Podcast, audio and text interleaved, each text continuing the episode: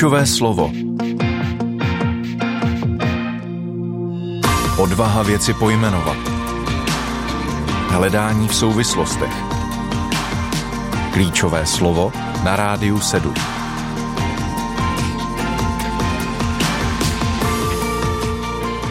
Právě posloucháte pořad Klíčové slovo od mikrofonu Rádia sedm a Rádia Proglas. Na našem Facebooku a YouTube vás zdraví Jan Duchoslav. Dětské programy, kluby, tábory a další aktivity dětské misie slouží k tomu, aby děti slyšely evangelium. Misijní práce se zaměřuje také na vyučování, péči a duchovní růst dětí. Jaké to je sloužit dětem na různých místech po České republice? Jak probíhají kluby, například Legopárty? Jak děti vnímají Boha a víru v něj? O tom si dnes budu povídat s ředitelem dětské misie Zbyškem Šikulou. Dobré ráno, Zbyšku. Dobré ráno vám i všem posluchačům. Co vás vedlo k tomu věnovat se dětem a pracovat v dětské misi? Ten můj příběh je hodně dlouhý, začal někdy v roce devatenáct set devadesát pět, kdy jsem nastoupil, nebo přišel do takového týmu, pomocného týmu, tehdy misionáře dětské misie, který sloužil tady v Havířově, a já jsem byl členem takzvané oblastní rady, takového poradního or- orgánu právě tohoto misionáře. A postupně jsem se přibližoval víc a víc k té práci. Potom jsem se stal také členem Národní rady dětské misie v České republice, ale pořád jsem sloužil jako dobrovolník, měl jsem svoje sekulární zaměstnání. A v roce dva tisíce osm na mě pán Bůh takovým zvláštním způsobem zavolal a e, tak jsme vlastně přijali takové boží povolání oba dva s manželkou a zanechali jsme svých sekulárních zaměstnání a šli jsme do práce dětské misie na plný úvazek. E, byla to taková turbulentní doba tehdy a hodně věcí se dělo v mém životě a slyšeli jsme takové výrazné boží volání právě k této službě. Co vás na práci a této službě tedy v tu dobu uchvátilo natolik, že jste zanechali své práce a šli sloužit na plný úvazek? Tak jednak tady byla veliká potřeba toho, aby někdo tu službu vedl dál. To byla situace, kdy vlastně má předchůdkyně, ředitelka dětské misie, která sloužila přede mnou, vlastně končila svoji práci a Národní rada hledala nějakého člověka nebo manželský pár, který by převzal odpovědnost za službu dětské misie dál v České republice. A mě ještě z prvopočátku ani nenapadlo, že bych to mohl být já nebo že bychom to mohli být s manželkou my. A tak Národní rada tehdy, si to pamatuju velmi živě, i když je to patnáct let zpátky, že jsme v té době oslovili v České republice mnoho lidí, kteří se nějakým způsobem eh, zasloužili o dětskou misi, nebo s ní spolupracovali, nebo byli té službě blízko, a když už jsme vlastně nevěděli, koho dalšího oslovit, protože už jsme vyčerpali snad všechny možnosti a nikdo si nějak té práci netroufal, nebo všechny ty odpovědi byly záporné, tak v té době se na mě jeden z těch členů Národní rady obrátil s takovou otázkou, která mě teda šokovala, překvapila, a řekl mi: Zbyšku, a nechtěli byste to dělat vy s manželkou?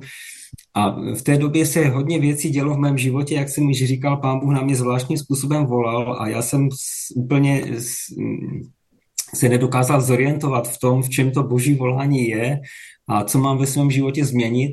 Tak jednak ta otázka byla hodně překvapivá, ale já jsem v té chvíli pocítil, že potřebuji se za to modlit a, a musím to vážně před Bohem rozvažovat. Tak jsme si vzali v té době asi tři měsíce na rozmyšlenou a na modlitby a po těch třech měsících jsme tedy eh,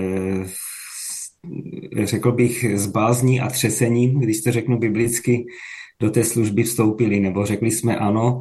Bylo to tehdy na konci prázdnin roku dva tisíce osm a řekli jsme ano od prvního prvního dva tisíce devět, tedy abych ukončil všechny závazky ve svém stávajícím sekulárním zaměstnání, že tedy do té služby vstoupíme. Tak bylo to taková trochu dramatická doba pro mě. zaslechnout boží volání a vkročit do toho naplno. Jakou roli v tom hrály ty děti? Práce, služba dětem, bylo vám to blízké? Tedy samozřejmě bylo tím, že jste byl dobrovolníkem předtím, pak jste se stal ředitelem, jak jste teď zmínil, ale možná úplně na začátku služba dětem, Toužili, toužil jste potom uh, tak nějak přirozeně vždycky, nebo jakou roli tedy děti hrajou uh, v té službě, kterou děláte?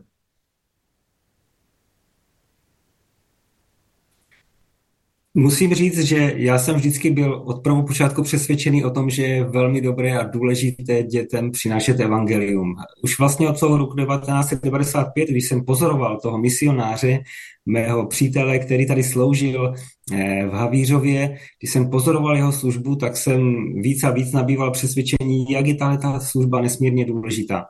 Ale paradoxně, já jsem v té službě příliš mnoho nebyl, co se týká té přímé práce s dětmi, více se té službě věnovala moje manželka.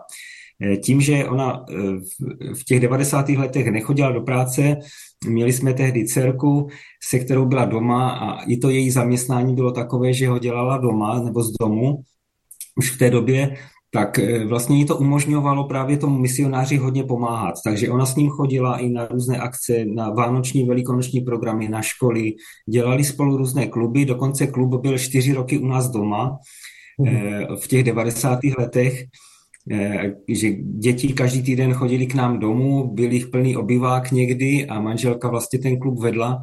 Tak paradoxně, já jsem k té službě měl trošku dál než moje manželka. Já víceméně jsem pomáhal při té organizaci té služby. Čas od času samozřejmě jsem se zapojil. Když jsem přišel trochu dřív z práce, tak jsem zastihl ten klub třeba ještě v jeho druhé polovině.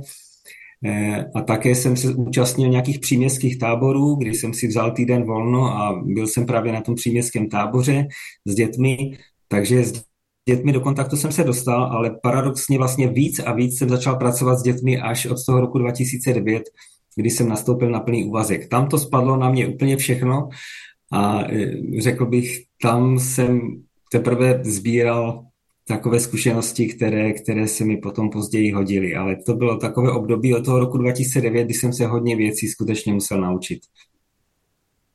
Práce s dětmi, děti jsou citlivé, upřímné.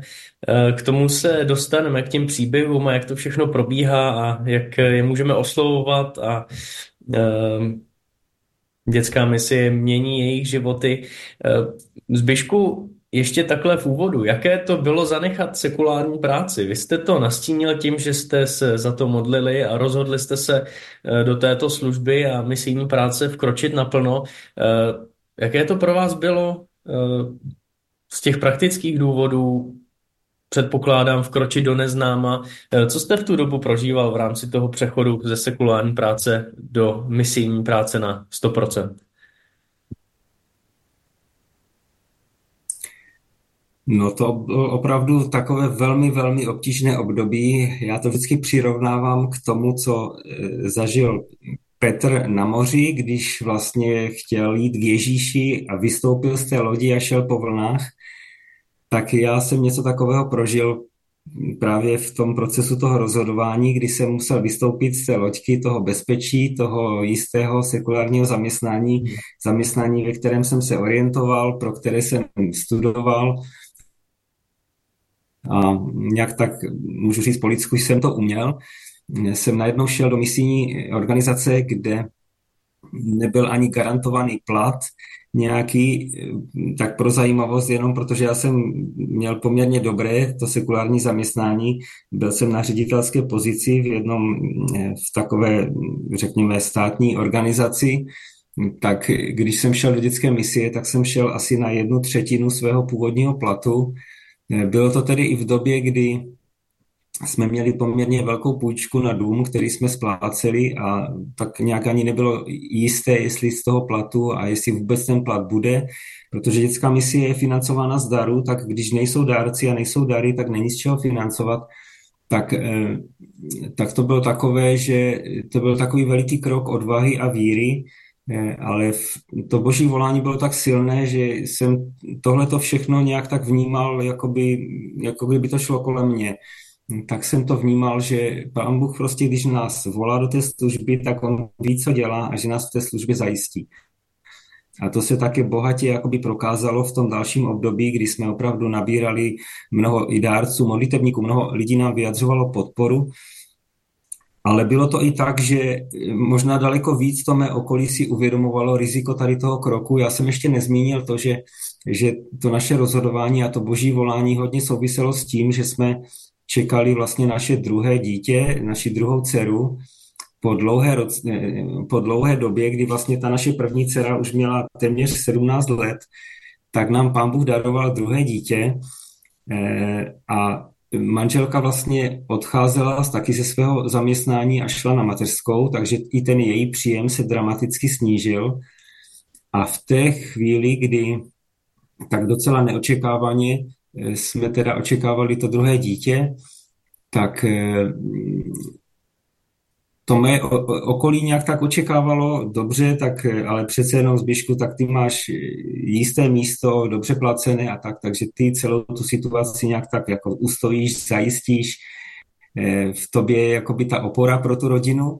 A když jsem se, když jsem se v té době rozhodoval teda, že bych odešel z toho zaměstnání a šel do misijní organizace do totální nejistoty, tak mi hodně lidí z mého blízkého okolí říkalo, ty musíš být naprostý šílenec, že tohleto v této situaci pro vaši rodinu, že tohleto děláš.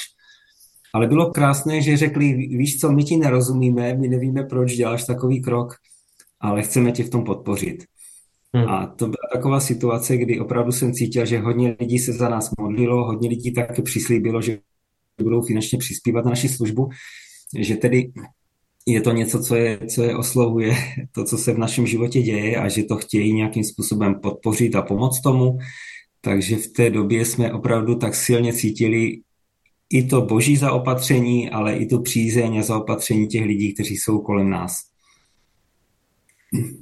Pojďme si dětskou misi teď trochu více představit. Kdy byla založena v tom mezinárodním měřítku a kdy začala fungovat u nás? Tak Dětská misie v České republice je součástí takové veliké misijní rodiny. Ta organizace je mezinárodní, vznikla ve Spojených státech v roce devatenáct třicet sedm a vlastně první misionáři se dostali do Evropy už těsně po druhé světové válce a konkrétně to bylo pět misionářů, kteří byli vysláni do Evropy z Ameriky. A tehdejší Československo mělo tu, to obrovské požehnání, že jedna z těch misionářek, Mildred Dropová, zamířila právě do tehdejšího Československa. Bylo to, bylo to na podzim roce devatenáct čtyřicet sedm. Ona si vybrala Československo proto, že tady z naší země vlastně pocházeli její předkové, oni pocházeli z Liptova, ze Slovenska. A ona, když teda se rozhodovala kam, tak řekla Československo a skutečně přicestovala do naší země. Ale když jsem řekl teda podzim čtyřicet sedm, tak si asi představíte, že zakrátko se v naší zemi něco stalo. V únoru čtyřicet osm převzali tady moc komunisté a ti samozřejmě se potom velmi rychle zorientovali, co se tady děje a že je tady nějaká americká misionářka, a v podstatě ji vyhodnotili jako nežádoucí osobu a v roce čtyřicet devět ji vyhostili ze země. Tak byly to necelé dva roky, kdy ona tady měla příležitost sloužit, ale ona tady navázala mnoho kontaktů, přivezla tady pomůcky a materiály, které tady nikdy nebyly a také metody práce. A i když ji tedy komunisté vypověděli ze země, tak tady zanechala poměrně výraznou stopu. A křesťané v té době samozřejmě hledali možnost, jak s dětskou misí mezinárodní udržovat kontakty, takže po dalších čtyřicet let byly kontakty právě s pracovníky dětské misie ve Vídni. Ti pracovníci hodně byli naorientovaní i na to, že pomáhali právě těm zemím východního bloku, takže po dobu těch čtyřicet let nesvobody tady byly dováženy materiály, flanelografii, knížky beze slov, písničky a další věci právě ze zahraničí. Bylo s tím spojeno hodně takových jako příběhů, které bych mohl vyprávět, ale asi bych tím hodně zdržel posluchače, kdy Pán Bůh nad tím držel ochranou ruku. A také se konala všelijaká školení tady, jednak v Rakousku bylo jedno školení, byly školení v Polsku, kam lidé z Československa jezdili, protože v Polsku ta situace byla o poznání svobodnější, ale byly také určité kurzy, kdy ti pracovníci dětské misie přijížděli i na naše území a školili tady pracovníky. To všechno skončilo právě pádem železné opony a po sametové revoluci tady byla velká snaha tu práci eh, oficiálně zaregistrovat také v Československu, takže to se stalo v roce devatenáct set devadesát jedna a pro celé tehdejší Československo vlastně dětská misie byla zaregistrována v Bratislavě, sídlo bylo v Bratislavě. Potom po dvou letech v roce devadesát tři samozřejmě došlo k rozdělení Československa, takže dětská misie v České republice, samostatné České republice, byla zaregistrována v dubnu roku devatenáct set devadesát tři. Takže od té doby vlastně dětská misie tady oficiálně působí. Máme sídlo v Příboře a vlastně ta služba se mohla potom už naplno rozvíjet bez nějakých velkých překážek ze strany státu, řekněme. Děkuji vám za tak dlouhosáhlou historii, to jsem ani nečekal upřímně.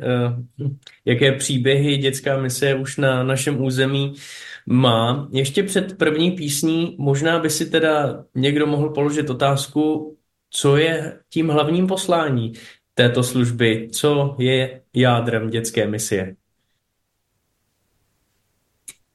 Tak už od toho roku devatenáct set třicet sedm, od prvopočátku, dětská misie po celém světě má tři základní cíle. Tím prvním cílem je oslovit děti evangeliem, zejména ty děti, které evangelium ještě neslyšely. Tím druhým cílem je vyučovat ty děti z Božího slova, vést je k Pánu Ježíši, starat se o jejich duchovní růst. A ten třetí cíl je, pokud ty děti mají souhlas svých rodičů, tak najít pro ně společenství Božího lidu, nějaký sbor, církev, kde by ty děti mohly dále duchovně růst. To znamená předat ty děti někam, kde by našli svůj duchovní domov. Klíčové slovo. Odvaha věci pojmenovat.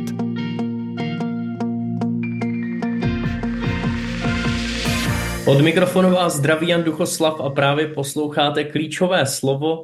Krásné ráno přeji posluchačům Rádia sedm, Rádia Proglas, také našim Facebook a YouTube divákům. Pokud jste se k nám zrovna připojili nebo jste před chvílí začali poslouchat, dnes si povídám se Zbyškem Šikulou, ředitelem dětské misie.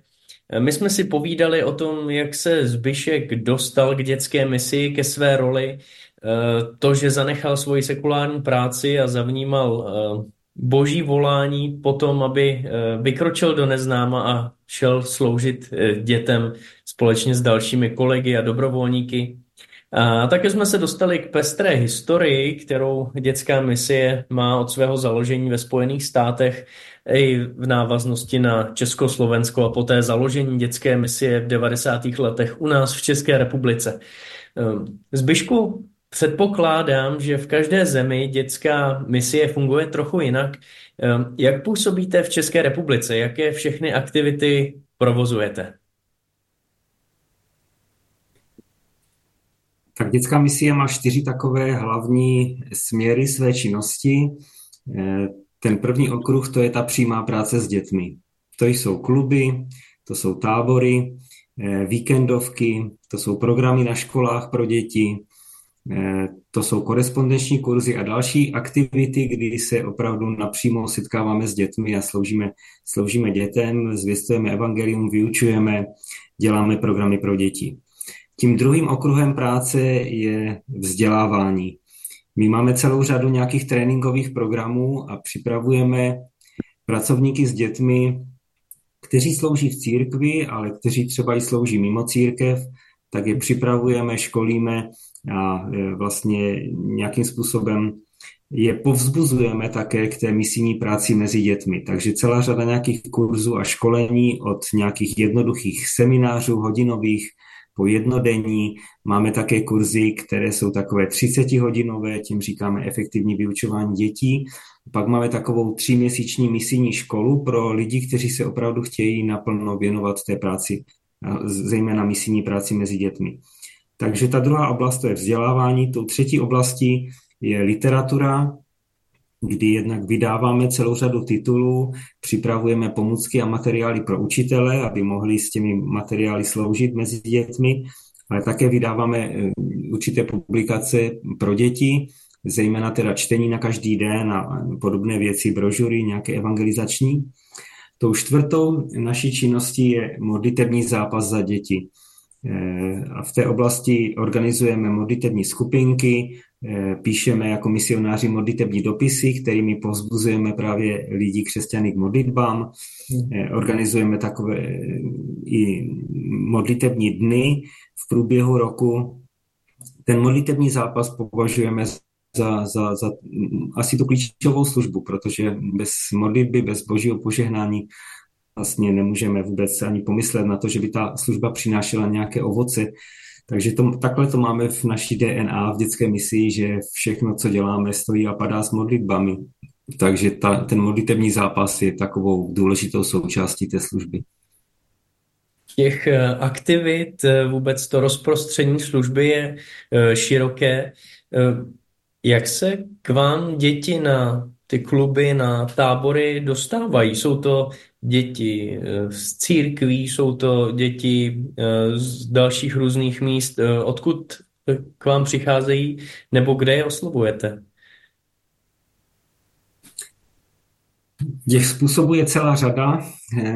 Musím tedy říct, že mnoho těch aktivit neděláme sami, protože nás vlastně pracovníků dětské misie, kteří jsme, řekněme, jakoby zaměstnanci zapsaného spolku Dětská misie, nás není mnoho a mnoho bychom toho nezvládli.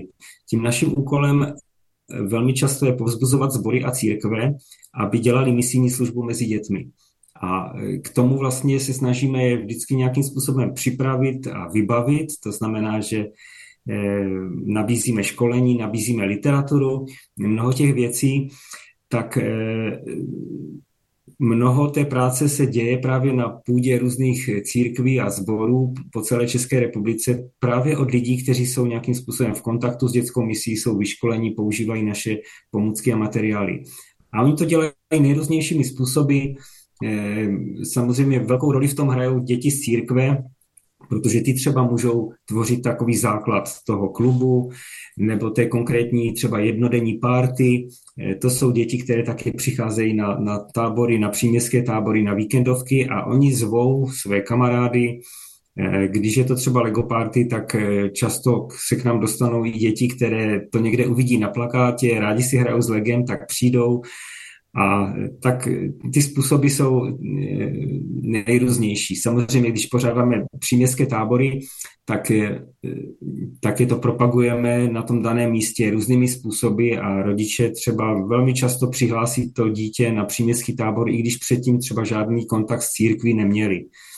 My samozřejmě na všech těch pozvánkách nebo všude deklarujeme, že to jsou křesťanské aktivity, že součástí je vyučování třeba nebo lekce, příběh z božího slova, písničky křesťanské. Takže jakoby e, ti lidé vědí, do čeho jdou a kam posílají své děti a e, ty způsoby jsou nejrůznější, tak jak vznikají ty kluby. Ilona Novotná nám píše, děkujeme za službu Zbyškovi a Renatce, za úžasnou službu dětem. Děkuji. Tak děkujeme, Ilono.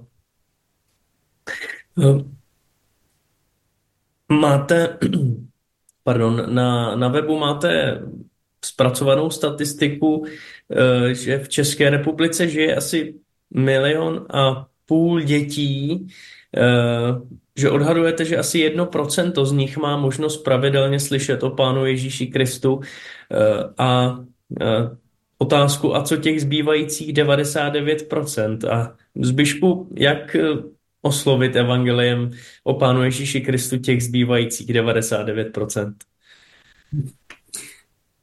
No to je samozřejmě gigantický úkol. Člověk by měl možná tendenci propadat malomyslnosti, že těch pracovníků s dětmi, kteří se skutečně věnují té misijní službě, je, je jak šafránu, že jich je opravdu málo. Samozřejmě nejen dětská misie oslovuje děti evangeliem, jsou tady jiné organizace, které slouží tady v České republice, Ale i kdybychom dali všechny ty pracovníky všech těch organizací dohromady, tak nás není, není mnoho. Je to opravdu veliký úkol a my si uvědomujeme, že, že je moc důležité, aby děti právě v tom dětském věku, kdy jsou ještě velmi, řekl bych, přístupné a dobře oslovitelné, aby slyšeli evangelium, aby slyšeli o Pánu Bohu, aby slyšeli o Pánu Ježíši Kristu.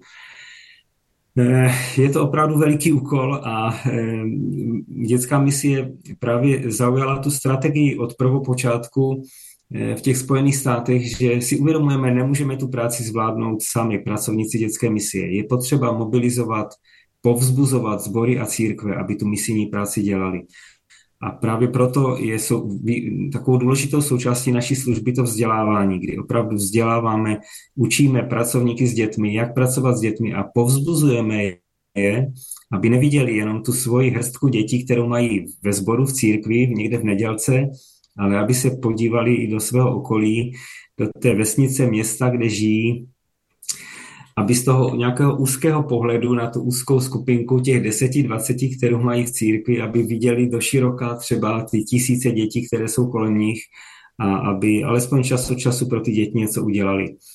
Takže je to taková mobilizace a povzbuzování křesťanů. Všímejte si děti ve svém okolí, to jsou děti, které nikdy neslyšeli.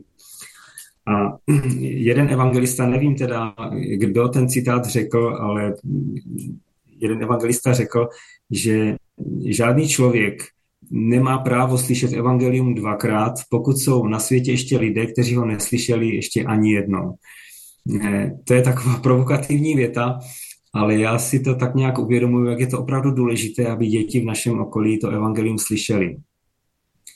A jak říkám, někdy je to tak, že člověk by možná propadal i malomyslnosti. Já teda teď už asi pátý rok sloužím také v Praze, máme v Praze kancelář založenou a já tam do té Prahy pravidelně jezdím. A čas od času chodím na modlitební procházky a chodím na Petřín. A na tom Petříně, když jsem nahoře, tak se rozhlížím po té Praze, mám tu Prahu vlastně u nohou, dívám se na to obrovské město, vím, že v té Praze je nějakých, řekněme, asi dvě stě tisíc dětí a já tam sám sedím na tom Petříně a říkám si, co, co já můžu tady dělat, aby tady dvě stě tisíc dětí slyšelo evangelium. Nevím, kolik je v Praze křesťanů, kolik je takových, kteří se věnují dětem, ale uvědomuji si často, velmi často si uvědomuji, jak gigantický úkol to je. Jak vypadají kluby, co na nich probíhá? Kluby Dětské misie, aspoň já jsem to tak měl, když slyším o Dětské misi, znám nejprve ty kluby a nějaké pravidelně, pravidelné setkávání dětí. Pojďme se kouknout na klub, děti přijdou a co se tam odehrává? Tak určitě je velmi důležité, aby se tam děti cítili dobře. Láska, přijetí, dobrá nálada, dobrá atmosféra, dobré písničky, hry, něco, co ty děti bude bavit a zajímat. Samozřejmě nedílnou součástí toho klubu je nějaké biblické vyučování. Takže biblická lekce, učení veršů, zábavnou, dobrou formou, tak aby to děti bavilo, nějaké biblické kvízy, písničky, které si děti, myslím, velmi dobře zapamatují i po celý zbytek života, pokud, pokud chodili nějakou dobu na, ten, na, na, na ty kluby. Takže to je něco, co tvoří, tvoří náplň toho klubu. Řekl bych, každý ten klub je trošku jiný. Jsou kluby, které jsou třeba specificky zaměřené. Vím o klubech, které fungují jako Lego kluby, takže důležitou součástí programu toho klubu je, je stavění z Lega, ale i na těchto klubech má vždycky místo nějaké biblické vyučování, biblická lekce. Jaké to je, když se děti setkávají s evangeliem? Je to různé a samozřejmě za těch patnáct let, co tuhletu službu naplno dělám, tak jsem se setkal s různými reakcemi dětí. Musím říct, že vesměs děti reagují velmi, velmi dobře. Daleko lépe než dospělé, dospělí. Neumím si představit, že bych někde se takto věnoval dospělým a dospělí by měli ochotu poslouchat. Ty děti, pokud je dobře udělaný program a pokud opravdu ti vedoucí eh, dbají na to, aby se cítili děti dobře, tak děti přicházejí rádi rádi a rádi poslouchají. Samozřejmě, že tam jsou i, pokud přijdou děti úplně z toho sekulárního prostředí, tak jsou často překvapené, často reagují různými způsoby na to, že slyší něco z božího slova o Bohu, o Pánu Ježíši Kristu. Já si vzpomínám na jednu takovou situaci, kdy jsme zakládali klub v Brně. Bylo to v takové sociálně vyloučené lokalitě, kde bylo takové centrum právě pro rodiny s dětmi, kteří tam, kteří tam žijí. A my jsme tam zakládali a pomáhali rozbíhat klub. Dojížděli jsme tam právě s mým kolegou z Příbora jednou měsíčně. A na těch klubech, tam na tom klubu vlastně přišly všechny děti, které nikdy evangelium neslyšely. A my jsme začali první klub a já jsem poprvé zmínil slovo Bůh, řekl jsem něco o Bohu a vystřelila ruka tak, takového chlapce, který tam seděl a on úplně vykřikl bez zábran, no jo, ale já v Pána Boha nevěřím. Tak jsem se zastavil a říkám, no, to je, to je pravda, ale možná, že nevěříš právě proto, že ti ještě o Pánu Bohu nikdo nikdy nevyprávěl. Vyprávěl ti někdo někdy o Pánu Bohu. Tak ten kluk se zarazil a řekl, no ne, nikdy jsem nic takového neslyšel. Tak jsem říkal, tak zkus poslouchat, aby ses o Pánu Bohu něco dozvěděl a pak uvidíme. A pokračovali jsme v tom programu, ten kluk velmi, velmi pozorně poslouchal. Na konci, když jsme měli kvíz z otázek z biblické lekce, tak znal všechny odpovědi na všechny otázky. A najednou jsme viděli v průběhu těch dalších klubů, jak ten kluk úplně se proměňuje před našima očima. Na konci v létě potom, na konci toho školního roku v létě jel s jednou křesťanskou církví vlastně na tábor. A když se vrátil z toho tábora, tak, jsme, tak jsem se setkal s jeho maminkou, tam právě v tom centru. Hmm. A ta maminka říká, co s těmi dětmi děláte, nám se z tábora vrátil úplně jiný kluk. To je jeden z těch příběhů, jako kdy opravdu ty děti někdy jsou překvapené, někdy šokované tím, co, co jim na tom klubu říkáme, ale postupem času, když opravdu věnujeme ten čas, svoji lásku, pozornost, tak se mnohé v životě těch dětí mění. Myslím si, že tato věta, aspoň pro mě, v tu chvíli, kdy jste to řekli, je přenositelná i do rozhovorů s dospělými, protože nám někdy možná odpoví tak stroze, ale my můžeme pokračovat a říct a vyprávěl vám někdo, vyprávěl ti někdo více o Bohu, tak aspoň to si určitě budu brát z tohoto rozhovoru. Věřím, že to mohlo povzbudit posluchače. My si pustíme další píseň a poté se dostaneme k dalším příběhům a třeba k tomu, jak se dělá taková legopárty. Klíčové slovo. Hledání v souvislostech. Právě posloucháte pořad Klíčové slovo, u mikrofonu je Jan Duchoslav a my si dnes se Zbyškem Šikulou, ředitelem dětské misie, povídáme o této službě, o práci s dětmi, o tom, jaké aktivity dělávají. Dozvěděli jsme se o tom, jak to vypadá na pravidelných dětských klubech.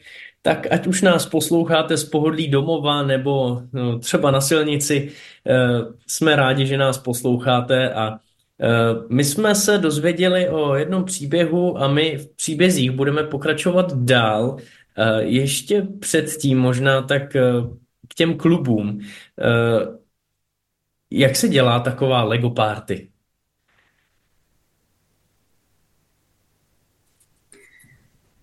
Tak Legopárty, tak jak ji zná dětská misie, je jednodenní program, který obvykle ho děláme v sobotu. Začíná, řekněme, někdy kolem deváté desáté hodiny, končí to zhruba ve čtyři. A celý ten program samozřejmě se točí kolem lega, proto Legopárty. Hodně dětí staví z lega, ale není to to jediné, co dělají. My začínáme ten den tak, že děti vlastně potřebují, aby mohli stavět, potřebují získat stavební povolení. To povolení získají, takže oběhají, tak jako stavebník musí oběhat různé úřady a sehnat spoustu razítek, tak děti také vlastně obcházejí stanoviště, kde mají nejrůznější úkoly a na těch stanovištích dostávají razítka do takové kartičky, které vlastně tomu říkáme právě to stavební povolení. Musí se sbírat všechny ty razítka, musí oběhnout všechna stanoviště, splnit všechny úkoly a potom můžou stavět. Je to někdy i tak, že my ta stanoviště rozmístíme po té vesnici nebo po tom městě, kde ty děti žijou. Takže ty děti třeba po domluvě jdou třeba do městské knihovny, do městského informačního centra, na policii, na poštu, do nějakého obchodu a tam vždycky s těmi příslušnými lidmi se domluvíme, že máme teda Legopárty, že tam přijdou skupiny dětí a jestli by jim zadali nějaký úkol. Takže děti jdou třeba na městskou policii, tam je přivítají, dají tam nějaký úkol, dají jim razítko do stavebního povolení. Takže někdy je to tak, že celé to město nebo vesnice je vzhůru nohama, protože chodí skupinky dětí po těch různých stanovištích a sbírají, sbírají razítka. Když se tedy vrátí zpátky, mají všechno splněno, tak většinou dětem dáme oběd, máme pro ně nějaký biblický program, biblickou lekci, písničku a potom děti začínají stavět. U nás to stavění zlega, my nemáme stavebnice, které jsou jakoby tak, jak si je děti koupí v obchodě, ale máme sypané Lego, použité Lego, takže máme hromady, hromady Lega. Většinou na té akci je šest nějakých velkých krabic, šedesát kilo Lega, které rozdělíme po té místnosti, jsou připravené stoly a děti vlastně podle fantazie chodí mezi těmi krabicemi, hledají si své součástky a stavějí si podle fantazie každý, kdo co chce. Potom z toho vlastně děláme takové městečka, že ty skupiny dětí na ten konkrétní jeden stůl dávají všechny ty své výrobky. Na konci té Legoparty děláme takzvanou kolaudaci, to znamená, že si prohlížíme to, co děti vlastně vytvořili, zveme rodiče, aby se přišli podívat, takže ten závěrečný blok je celý z rodičí, kdy chodíme po těch jednotlivých stolech. Vždycky se děti s těmi výrobky jakoby vyfotí, oni to nadšeně ukazují svým rodičům, co postavili, jak postavili, takže potom máme nějaký takový malý kontakt i s těmi rodiči a je to, je to moc fajn. Děti to baví, v průběhu té Legoparty zařazujeme i takové různé soutěže, že přerušíme to stavění a uděláme nějakou soutěž, nějakou aktivitu, která je také vlastně s Legem. Zní to krásně, myslím si, že a věřím tomu, že si to děti užívají. My tu máme dotaz od Jany Pestové. Zdravím do studia a zvlášť Zbyška. Nevím, zda se tahle otázka bude hodit do vašeho povídání, ale zajímalo by mě, zda v programech Dětské misie mají, co se týče jejich formy a kultury, nějaký vliv, názory a vkus samotných dětí a dospívajících. Boží požehnání přeje Jana Pestová. Věřím, že se hodí. Co myslíte, Zbyšku?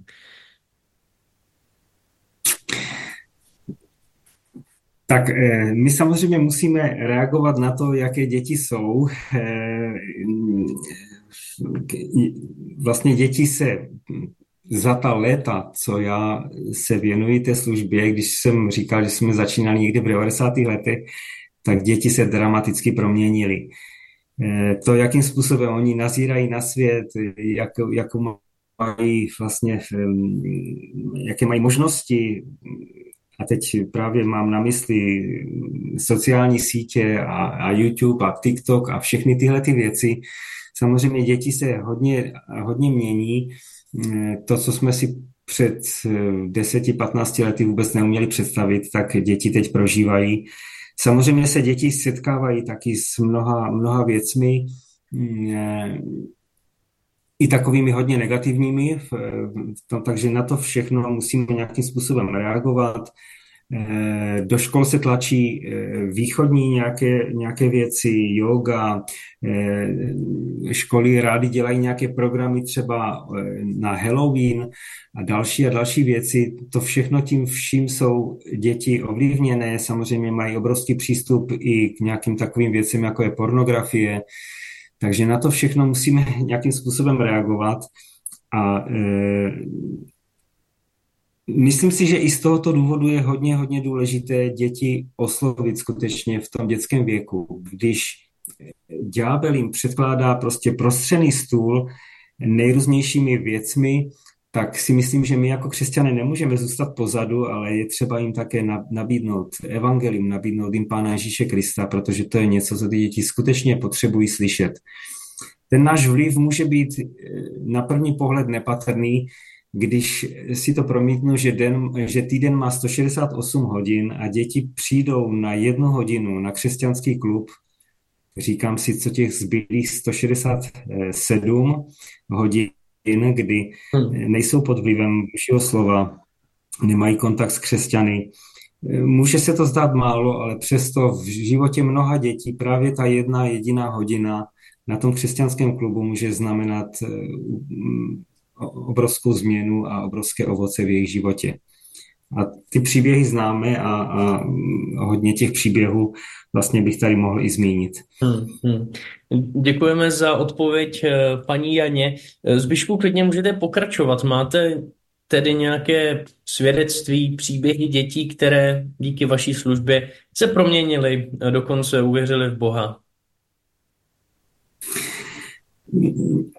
My máme tu velikou nevýhodu, že často nevidíme ovoce té naší služby, protože jsou děti, které přijdou několikrát, třikrát, pětkrát, rok, chodí na náš klub, přijdou jednou na tábor, vidíme na Legopárty, potom třeba přijdou na tábor, už je pak nevidíme.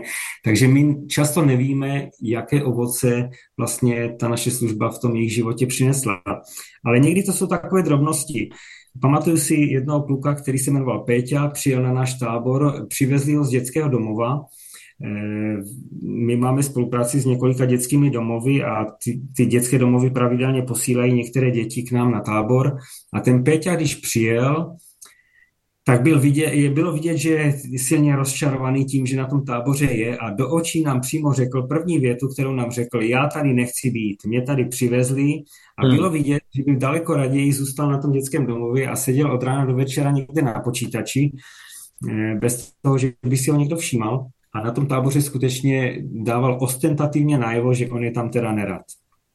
Během toho týdne ten Péťa se naprosto a totálně proměnil a poslední den toho tábora, když viděl, že přijíždí auto toho vychovatele z toho dětského domova, už viděl to auto v dálce, tak mě objal, držel se mě jako klíště, skoro brečel a říkal: já tady chci s vámi ještě zůstat, mohl bych tady být ještě jeden týden.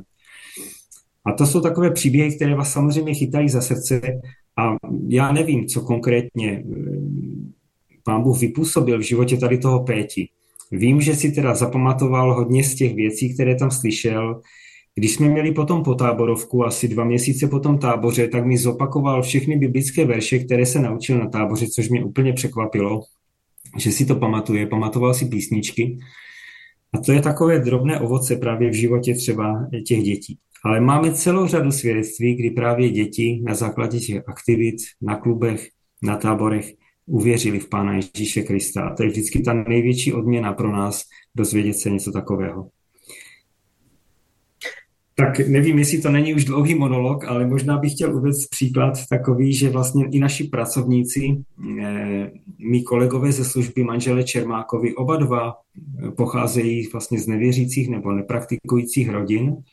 A oba dva uvěřili na aktivitách dětské misie. Martina Čermáková na klubu v Příboře, Lubko Čermák, ten pochází z Bratislavy, ze Slovenska, ten zase uvěřil na táborech dětské misie na Slovensku a oba dva vlastně vydali svůj život Pánu Ježíši právě na aktivitách dětské misie, posléze se seznámili na kurzu dětské misie a dneska oba dva slouží jako, jako misionáři na plný úvazek. Tak to je jeden možná z mnoha, mnoha pří, příběhů.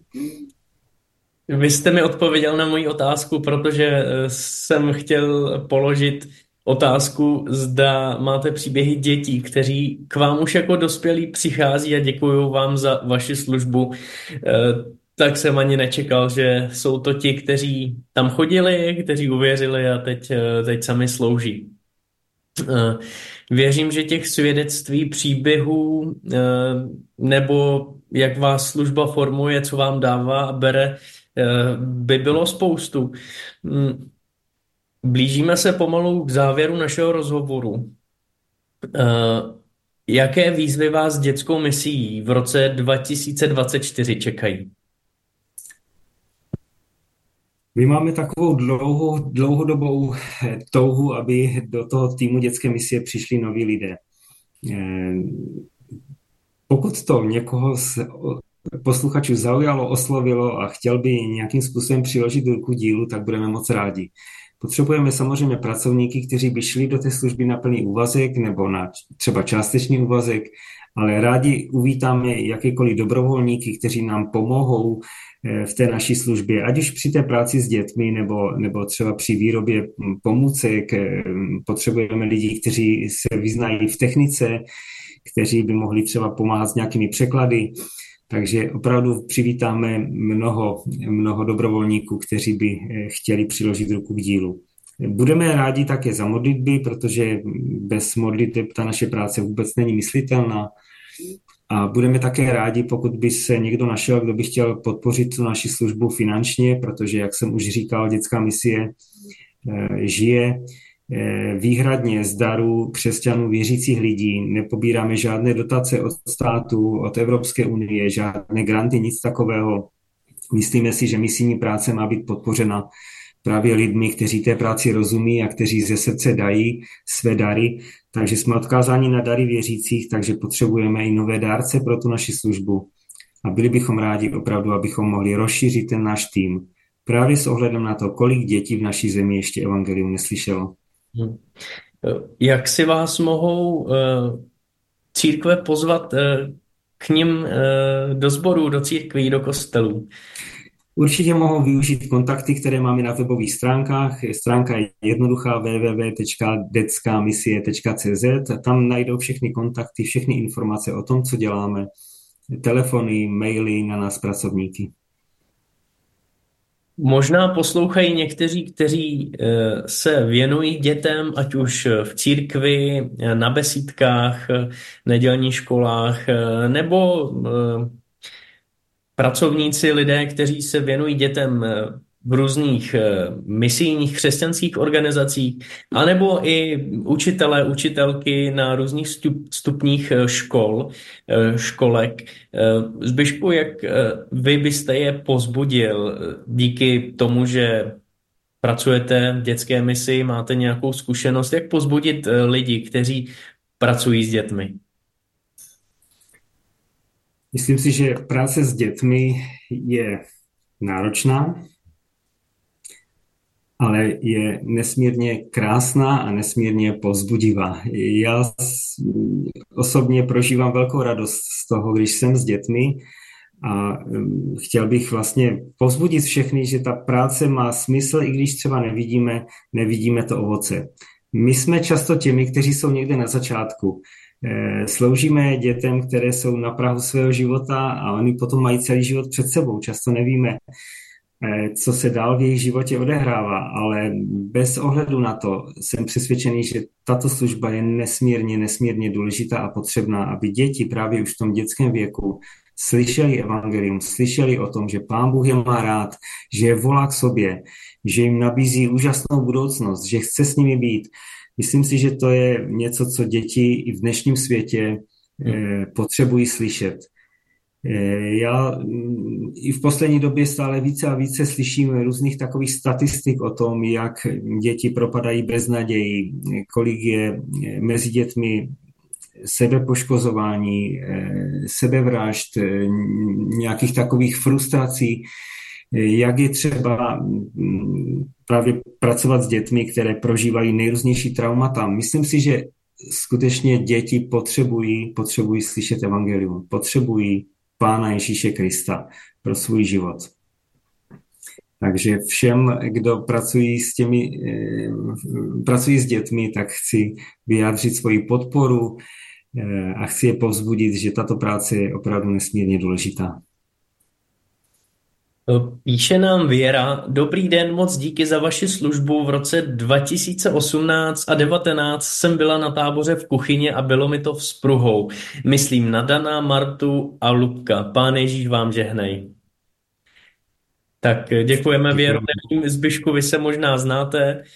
Děkujeme za pozdrav. Tak to je milé, ta, takový osobní pozdrav.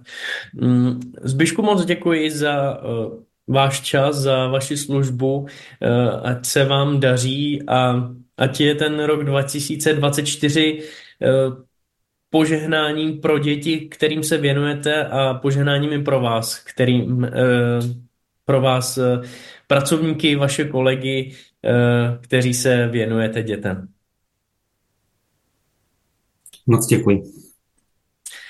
Pořad Klíčové slovo dnes právě končí. Od mikrofonu Rádia sedm a Rádia Proglas se s vámi loučí Jan Duchoslav. Mějte krásný víkend. My jsme se dnes dozvěděli o dětské misi, o tom, že probíhají kluby, probíhá Legopárty o, o sobotách, tak pokud budete mít možnost zavítat s vašimi dětmi na kluby dětské misie nebo na další aktivity, o kterých jsme slyšeli, vyražte. Mějte krásný víkend a již další týden se můžete v rámci pořadu těšit na dalšího hosta. Naslyšenou.